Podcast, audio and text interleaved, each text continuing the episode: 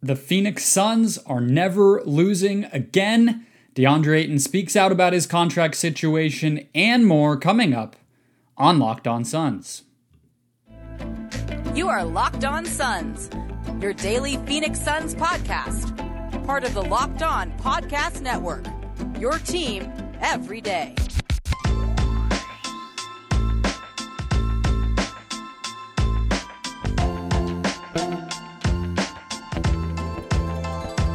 Are back. This is Locked On Phoenix Suns. We are part of the Locked On Podcast Network, and I'm your host, Brendon Kleen, covering the Suns as a credentialed media member the past five seasons, and your host here every single day. Thank you for making Locked On Suns your first listen every single morning. Follow the show on Twitter at Locked On PHX Suns and follow me on Twitter at Brendon Kleen 14 Thank you again for joining us here. The Suns are winners today. 119 to 74, just straight bullying the Portland Trailblazers. I'm going to break down that game and the Suns preseason overall. It actually segues perfectly into question number 12 of our Suns 13 questions that will define the Suns season preview series. And uh, in between that, I want to talk about DeAndre Ayton and he uh, his comments at practice this week when he finally spoke out about his situation with regard to his contract extension. So we'll get into that in the next segment. But let's start with this game. Again, a 119-74 victory.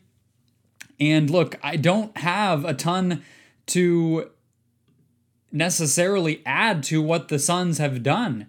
I think that this is another example of everything that I've been saying about every single game. What I will start with is that as much as I was the guy clamoring to not put too much into the preseason last year when the Suns went 0 4, let's have a freaking celebration. Let's have a party. This is uh this is cool to see. Just blowout after blowout win after blowout win for the Suns in this year's preseason. 3 and 1 is their final record over this four game stretch. They now have basically a full week before they need to get ready to play on October 20th, which is a nice break for them and a surreal amount of time on the short end for my mental capacity. I, am ball floor, floored by the fact that they are going to play a game that quickly.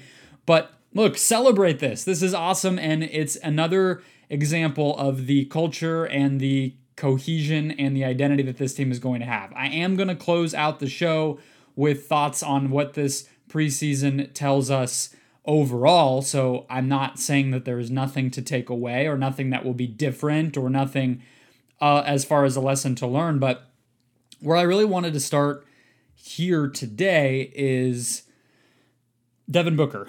Um, he played in this game, started in this game. Chris Paul did not play, although he was technically active. He sat out this contest. Cameron Payne got the start.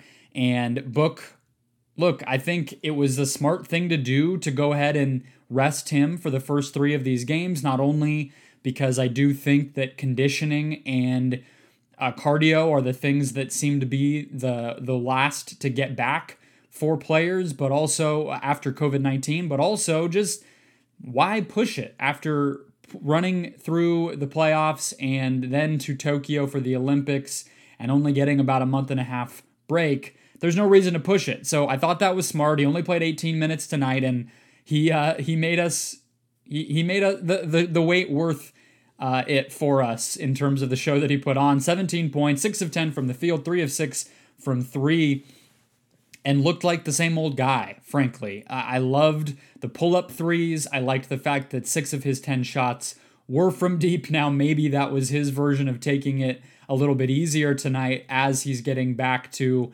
full health and condition. However, I don't, uh, I don't hate it, and I would love to see more of that. And I was, we were talking about this yesterday actually with Mo Dakhil. I totally recommend checking out the show.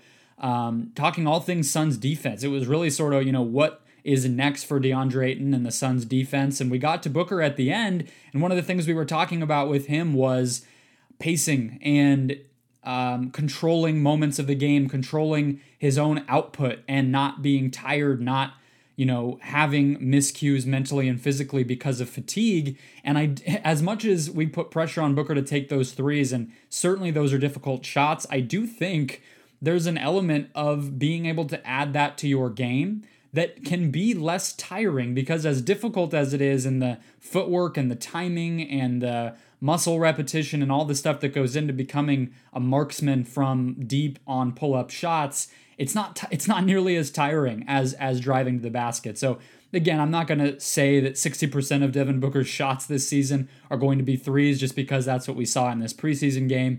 18 minutes in a beatdown in a preseason game is by no means indicative of what we're going to see all year long, but very much cleared any expectations we would have had, looked perfectly ready to play, and now has this week to go full out in practice, to scrimmage, I'm sure, and be ready come opening night. I don't have any qualms about Devin Booker, no worries about Devin Booker at all. The other things I really am going to get into in the final segment in terms of, you know, what can we take away from this preseason as a whole? And I'll just give a little bit of a sneak peek, I suppose, on that stuff right now um, because it, it, it very much was exemplified in this game. But you had the assists and the threes just exactly where you want them to be 39% from deep and 30 assists.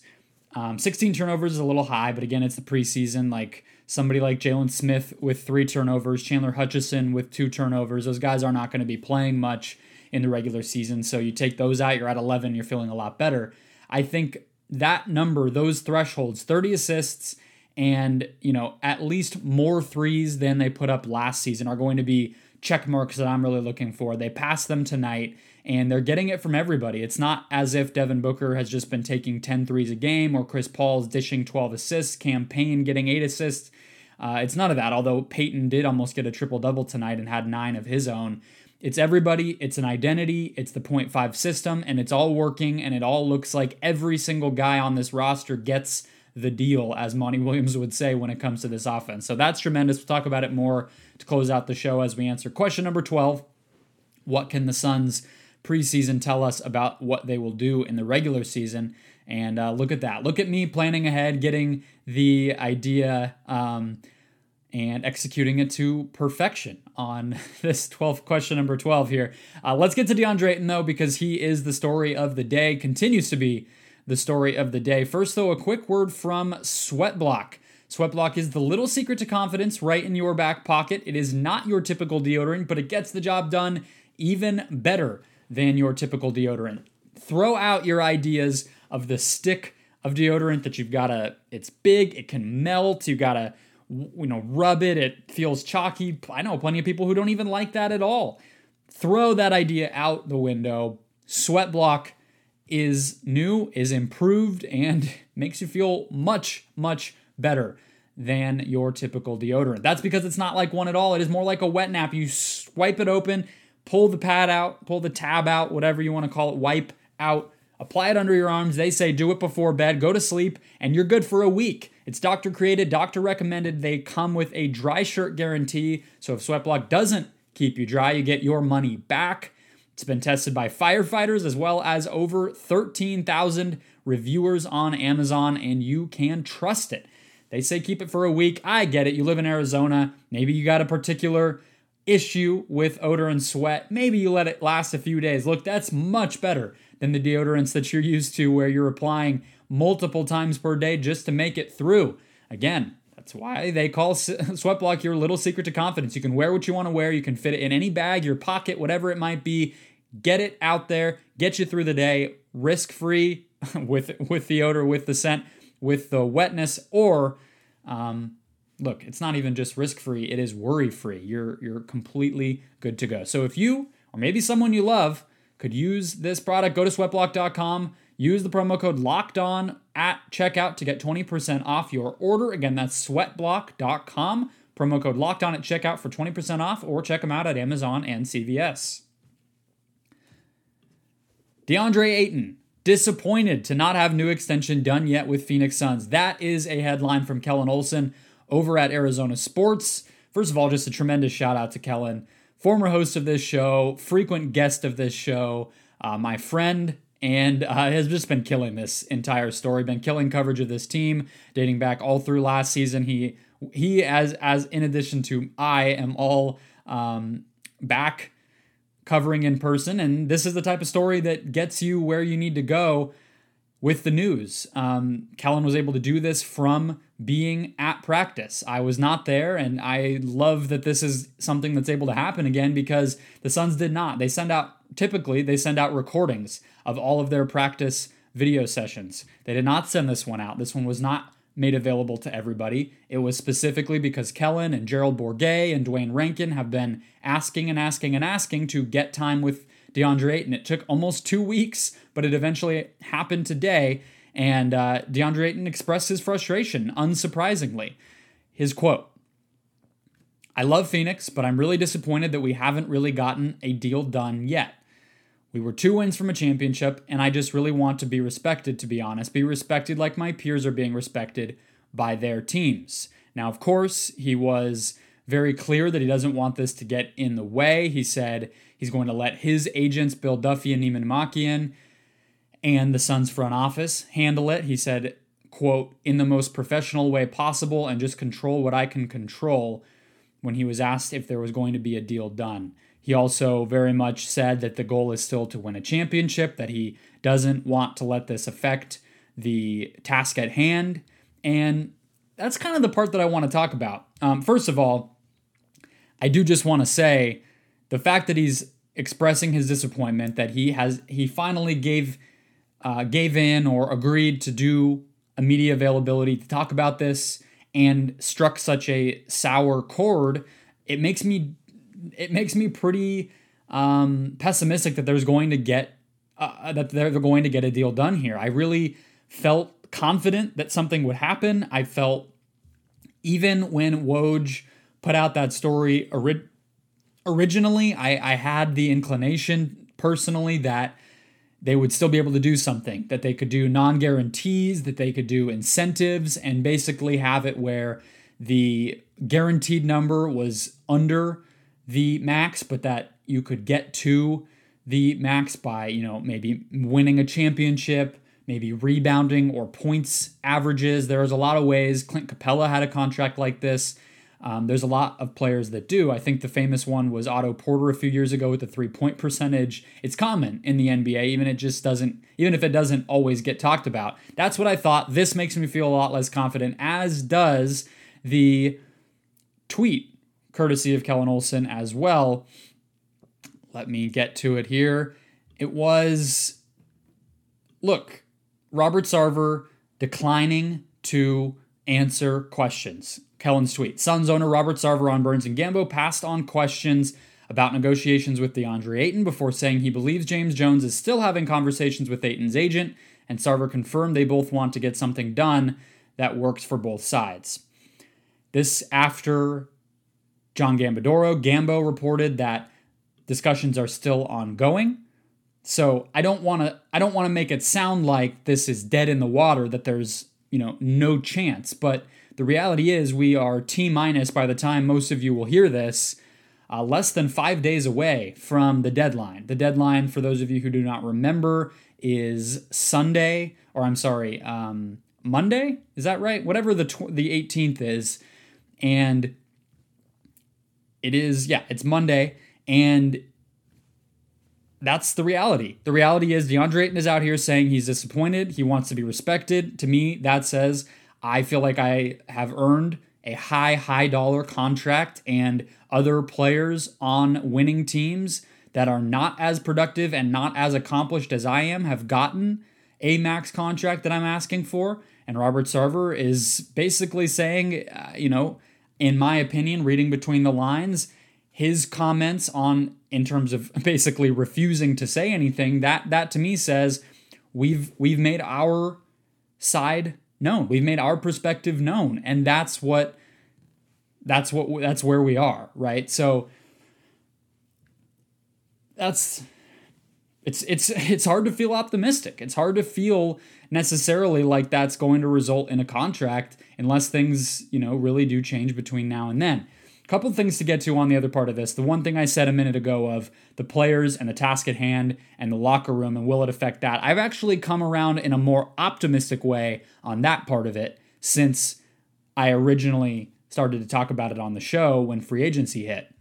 And that's because of comments like those from Chris Paul and others who have said, you know, we're going to get this guy paid. I'm not worried about it. It's a business. These guys are going to be paid what they're earned. It's just a matter of negotiations and all of the typical stuff that plays out in the NBA. Basically, nothing to worry about, nothing to see here has sort of been the message. And so, of course, there's some dipl- there's some diplomacy that goes on there. I'm not necessarily saying that that's the full truth. That none of these guys are worried about it. And of course, you hear DeAndre Ayton say he's disappointed. That's not quite the same as saying you're not worried about it at all, right? But I don't think that this is going to be a problem of DeAndre Ayton, you know, glaring across the locker room and, oh, you've been paid and I have not been paid. Even if Mikal Bridges does get a extension done between now and the deadline, which we've still heard very, very little about, my inclination is still that there is basically a deal done in uh, basically everything but writing at this point, and they just don't want to announce it prior to DeAndre Ayton's contract situation being finished. That's just a hunch. I don't know. But I don't think the situations are the same. I don't think DeAndre Ayton is going to be glaring across that locker room and saying, you know, Mikal got his and and Chris got his. I don't think the com- the the um, the situations are comparable. I don't feel like DeAndre Ayton will be looking at what CP is getting and feeling as if that should be owed to him. I don't think he'll be looking at Mikal Bridges, who is bound to get significantly less money than than Ayton, and feeling as if Mikal is somehow, you know, to blame for his own negotiations falling through. I don't think that's what's going to happen. I think it can galvanize these guys, and I'm not really worried about that part as much as I may have been. The last part of this is just if we're assuming that we're getting closer to a world in which there is not a contract that gets done, uh, not an extension that gets done, and we see DeAndre Ayton next offseason enter restricted free agency and and be put into a place where he's now looking for a offer sheet, a maximum offer sheet from another team, which would be significantly smaller. It's mostly because it could only be four years rather than five, which is what the Suns are able to give him now by by being the incumbent team, being the team that he's on right now what you get to with that route is who's going to be the one to pay him. And so I will I will say that if you're talking about leverage and you're you're giving credibility, credence to what James Jones and Robert Sarver are saying, you're going to look around the league, right? And you're going to say, okay, well, who could re- reasonably do it? And we saw, I mean, the big thing coming out of free agency was teams completely punting on 2022 cap space. If you look right now, it's basically just the Pistons who have cap space right now scheduled for next offseason. Now, of course, there's non guarantees, there's options. Teams can create cap space. You can go through and find teams. The Pelicans, for example, are a team I could imagine DeAndre Ayton potentially being a fit for. They have a non guarantee for Josh Hart. They have a um, basically a, a, cap hold for Jonas Jonas Valanciunas and a couple other guys. They could create space. They could trade some of their young players away and create enough to give Ayton a pretty big offer sheet. But I will say, if you're looking and saying Detroit is the only team, so unless you're going to go get that offer sheet from Detroit, first of all, not sure they're even going to pay it. Second of all, good luck going to play for the Pistons, DeAndre, right? I mean, this is just the case that that management could make if we're just being honest and, and giving credence to both sides here. That's what's going to be happening. There's not a lot of cap space. There are even fewer teams who are going to be looking to sign a big money big man with their cap space, even if they can create it. And then you're down to, you know, can there be a sign and trade? And then the Suns would have to basically green light anything that happens. So I get that part. And at the same time, that is where things would get ugly. You want to talk about feeling disappointed and, and potentially disrespected like Ayton has said he he feels.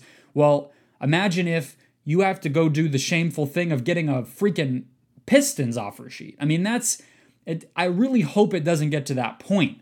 I think the best case scenario here would would be for them to come to an extension that makes sense for both sides. The next best case is if they don't, Ayton just goes out and kicks ass all year and they con- they sign him to a new contract right away next summer. It doesn't have to mean that he has to go get an offer sheet. They can wait till next summer and still give him a deal immediately. He doesn't have to go do that necessarily. That would be, you know, the next best option. But I think we should all be hoping, just from a chemistry standpoint and this team being the best that it can be standpoint, that that's not where it ends up getting, where he's going to Detroit or New Orleans and, and getting this this offer and having to kind of come crawling back to the Suns or ask for a sign and trade or any of this. That's get that gets really ugly and it, it damages the team. They're they're probably unlikely to get a situation if that were to play out that way that's going to make them nearly as good as they are right now. All right, that closes us out. That's the latest on Ayton. We'll have a little bit more, hopefully. I'm going to ask Jake Fisher of Bleacher Report about the DeAndre Ayton situation when we talk with him tomorrow, so there will be more to come there. And uh, by Monday, we'll know. We will know. Um, it, going into the first game of the season, we will have had two days of clarity on this. So um, that's that's where things stand. We'll get to final takeaways that could tell us what the Suns will look like in the regular season coming out of the preseason in just one second. First, though, a quick word from betonline.ag. BetOnline is the fastest and the easiest way to bet on all of your favorite sports, and they are back and better than ever with all teams back on the gridiron for another football season. BetOnline is your number one spot for all the pro and college football all season long, and with the new and updated site, they have even more odds, props, and contests for every single football fan. Head to betonline.ag on the web or on their mobile app. Make an account today, and when you do, use the promo code LOCKED ON when you make your first deposit to get a 50% welcome bonus. Again, that's promo code LOCKED ON when you make your first deposit at betonline.ag to get a 50% welcome bonus straight to your account. From football and basketball and boxing to your favorite Vegas casino games, don't wait to take advantage of all the amazing offers available for the entire 2021 season. Bet online again, the fastest and easiest way to bet on all of your favorite sports. Bet online where the game starts. All right, question number 12 in our Suns preview series 13 questions that will define the Phoenix Suns season. What can the preseason tell us about the regular season? It's pretty simple. What will be different based on what we saw in the regular in the preseason? Um, and it, I'm going to go right back to the things I was talking about a moment ago when I was recapping the game.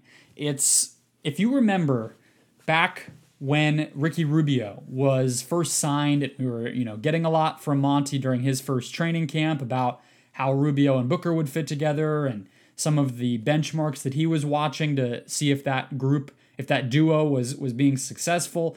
And he pointed a lot of the time to 30 assists. That was that was a big marker for him. And through the preseason, I think they've hit that number twice, two or three times, and they've been just below it every other time. During the regular season last year, they averaged 26.9 assists per game. Um, I would be looking for them to clear 27. I think that that number will go up. They were third in the league, so it's not unprecedented. It's not, you know, unexpected that they could get higher. I believe actually the season before when Rubio was around, they were even more assists per game than that. Yeah, 27.2. So I wouldn't be surprised if they get back closer to that 27.2 number. I think Booker will get more assists this year. I think uh, Payne will get more assists this year. And I think Shamet, more so than Carter or Moore or Galloway, is going to be able to put the ball in his teammates' hands and get some assists that way as well. I just think this team in year two together will just have more communication and clarity about what it is that they're going out there and trying to do every night. And I think that will help. So that's the big thing. They they were way higher than uh, normal during the preseason. I think that will continue. The other big one is three point attempts per game. Last year they were middle of the pack. I mean that's just per game. That's not frequency as a percentage of your total attempts or any of that stuff, which I think they were higher in. But just straight up three point attempts per game, 34.6, and that was 15th, dead middle. Much higher than the prior season, so trending upward, and I think that trend will continue. Again, this in this game against Portland, they were at 41. And assists and threes are always going to go hand in hand. I mean, the most assisted shots, obviously, with the way the game is played today, are going to be probably corner threes or, you know, just threes in general for your shooters and then at rim attempts, right? I mean, if you can drive and, and throw a lob to DeAndre Ayton, throw the ball to a cutter, those are going to be assisted oftentimes as well. But you're not going to get, you know, mid-range shots and things like that. Those aren't assisted because it's not 1995 anymore in the NBA. So if you're getting more assists, that's going to mean more rim attempts and more three attempts, which are great. That's the reason you try to move the ball is to get great shots instead of good or mediocre or bad shots. So I think what that means to me too, as you trickle down, is the offense could be even better. I think sixth in the NBA last year was no fluke. I think they have the talent to be one of the top three, top five at least offenses in the league over the course of the season. And Booker getting better, a lot of those things we've been talking about all year. Mikal Bridges taking a step forward, the presence of Shamet, the growth of Payne, all those things, better health, hopefully. Um, although it can't really get much better at the very top than that. But, you know, Saric, Cam Johnson, Jae Crowder, a lot of those guys actually did miss some time last year. I think people are just underrating that health was actually a factor for this team last season, even if Booker and Paul, for the most part, and Ayton stayed healthy. So, all of that to me, more assists, more threes, better cohesiveness, better communication, more uh, of just maximizing what their identity already has been. That's what the preseason showed me. The preseason also showed me, just to close things out here, that the Suns are just going to be able to blow the top off of games a lot more than they did last season. That wasn't, you know, always in in their. It wasn't always possible for them, just based on how things, um, you know, turnovers, growing pains. By the end of the year, they were really dominating and beating bad teams and everything else. And we obviously saw that against the Nuggets, the depleted Nuggets in the playoffs, and the the Lakers when they weren't healthy in the first round. And I think that's just going to be more of the same. I mean, the Suns are showing that their depth and, and all of this stuff is just going to be able to make them be dominant on the right nights. And so I think we will see that as well all year.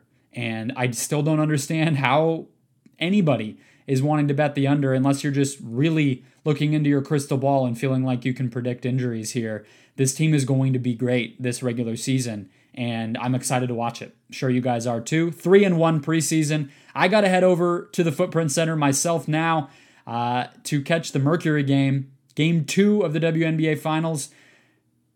Maybe we'll talk about it as the weeks go along here. Series is not very long in the W, so we are going to be wrapped up soon. But uh, that'll be it for me then, guys. Jake Fisher of Bleacher Report tomorrow to give you the latest on Jalen Smith, the Suns roster, Thaddeus Young. Maybe he'll have some extension thoughts, pick his brain on all of the great reporting he's done all year. Again, thank you for making Locked On Suns your first listen every single day, and I'll be back tomorrow.